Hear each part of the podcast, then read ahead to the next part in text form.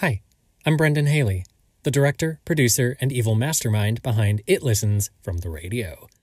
I wanted to take a moment to say that this horror anthology is 100% a passion project made with zero dollars and entirely for those of us stuck inside under quarantine. We know that times are tough, and no, we're not talking about interdimensional alien invasion.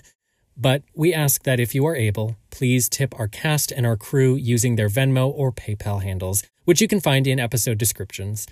Want to check out more spooky content or updates on the show?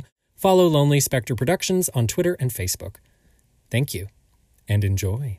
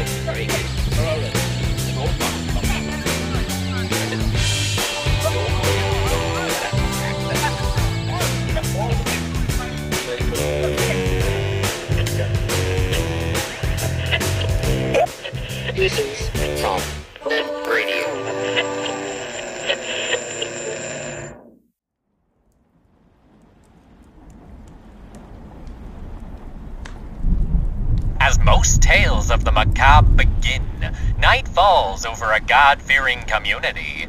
A harrowing storm batters the entirety of East Coast America, slowly moving inland like a behemoth. Among those in its blustered path are the upstanding residents of Burrow Creek, Virginia. The storm brings with it an oppressive darkness, dear listener.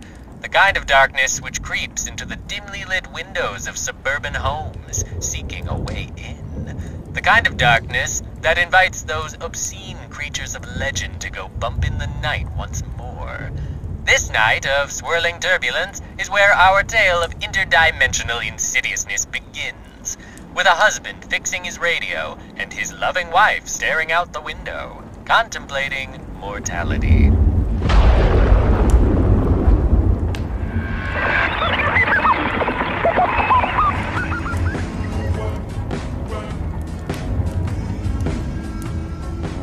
Good gravy. Have you ever seen such a dark night? Why, it's as dark as death. It's the exact same as it is every night, Vera. No, there, there's something strange about it. I, I sense something coming for us, Robbie. Coming for you. From the darkness.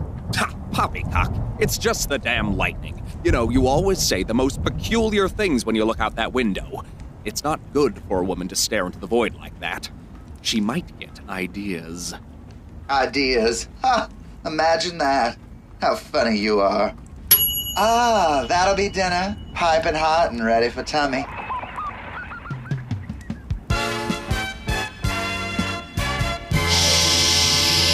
Shut it, Vera. I got the news to work. Good evening, Burrow Creek.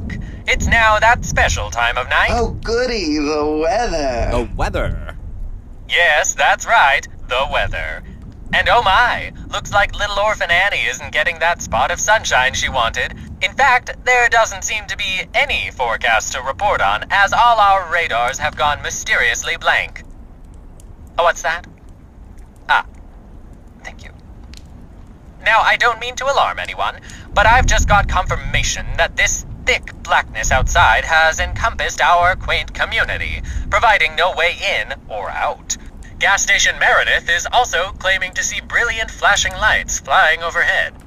It is still unclear why this strange occurrence, but I'd blame the damn communists. More on this story as it develops.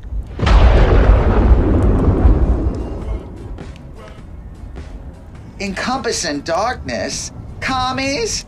No forecast? Oh, Robbie, hold me. Curb your dramatics, woman. It's only a storm, it'll pass. Trust me, a scientist knows these things. But Robbie, you're not a scientist, you're a janitor. How about we just eat, all right, smarty pants? Mmm, smells delicious, dear. What have you conjured up for me tonight? Oh, nothing extravagant. A succulent pot roast with mint jelly, garlic mashed potatoes, crisp overnight salad with a gallon of ranch, five gelatin and casserole, three bean soup, clove chicken, and a meatloaf pie. Oh, and for dessert, dessert? Hey, hey, hey, over here. What about dessert? oh, cigarettes. How many times do I have to tell you not to drift off out that window? Oh my, I'm sorry. I don't know what came over me. There was this dazzling light show, and you'll notice the giant spacecraft just beyond the porch. Poppycock, you must be taking your pills again. Spacecrafts belong in space. Everybody knows that. That's why space is in the name. Wait, what the? Residents, we interrupt your evening once more to bring you an important announcement. An An important important announcement? announcement? Yes, an important announcement. It is my perplexed duty to report that Burrow Creek is somehow fallen into an alternate dimension. The cause for this is still unknown, but it is strongly advised not to leave your homes or give money to any alien solicitors. More on this story as it develops. Fear not, mortals, for I am here at last. My radio! No, not a radio anymore. I am your salvation. Jesus. Ha!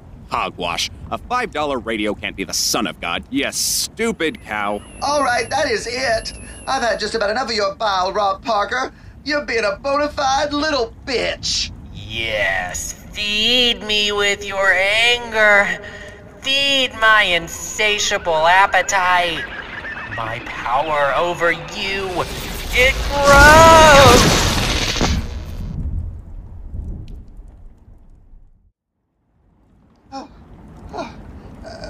The power, it's back on. And seems like we're back in Virginia. Ta hell with Virginia. What did you just call me?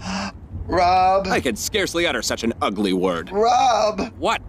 our radio has tentacles. Huh? Our home radio is strutting around on tentacles and smoking one of my goddamn cigarettes. Hey, I can stop anytime I want to.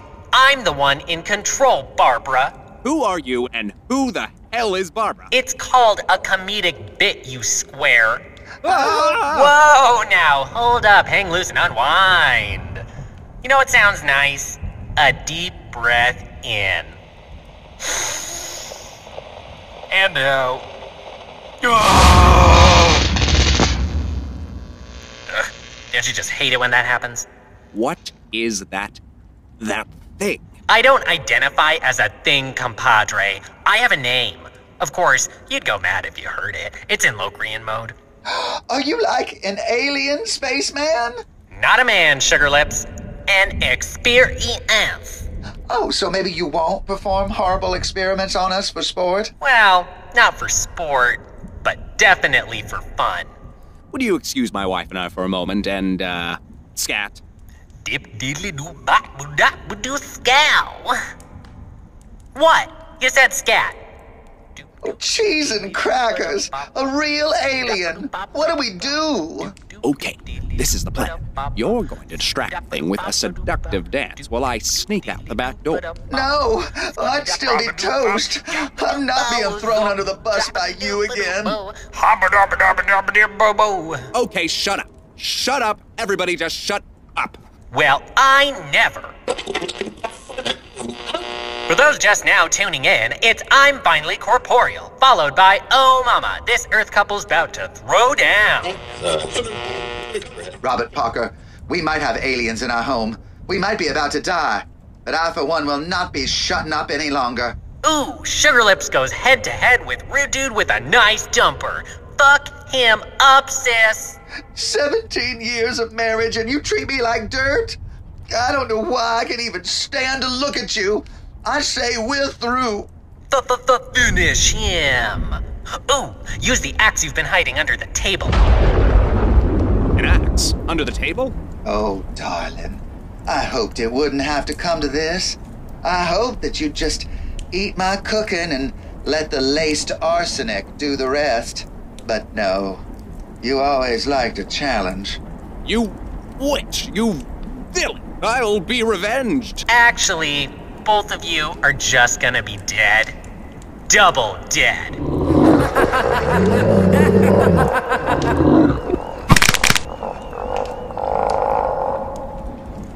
ah, damn. That was some good prime time. Though, the reunion episode's gonna be like super awkward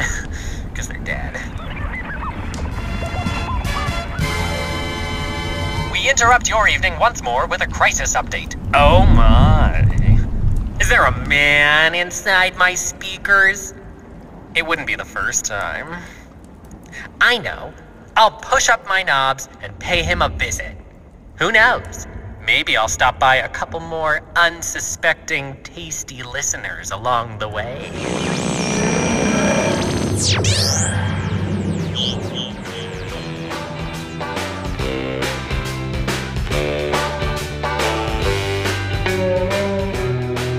It Listens from the Radio is a Lonely Spectre production. Episode 1, There's Something in the Radio, was written and directed by Brendan Haley. The voice cast stars Drew Droege as Vera Parker, Zack Ogle as Robbie Parker, and Brendan Haley as the newscaster and the radio entity. A very special thanks to audio engineer extraordinaire Dru Phillips and the totally rocktastic Matt Reilly for our original intro music.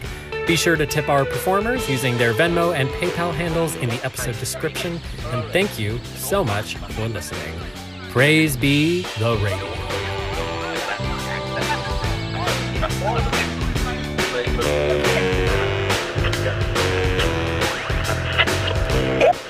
Listens from the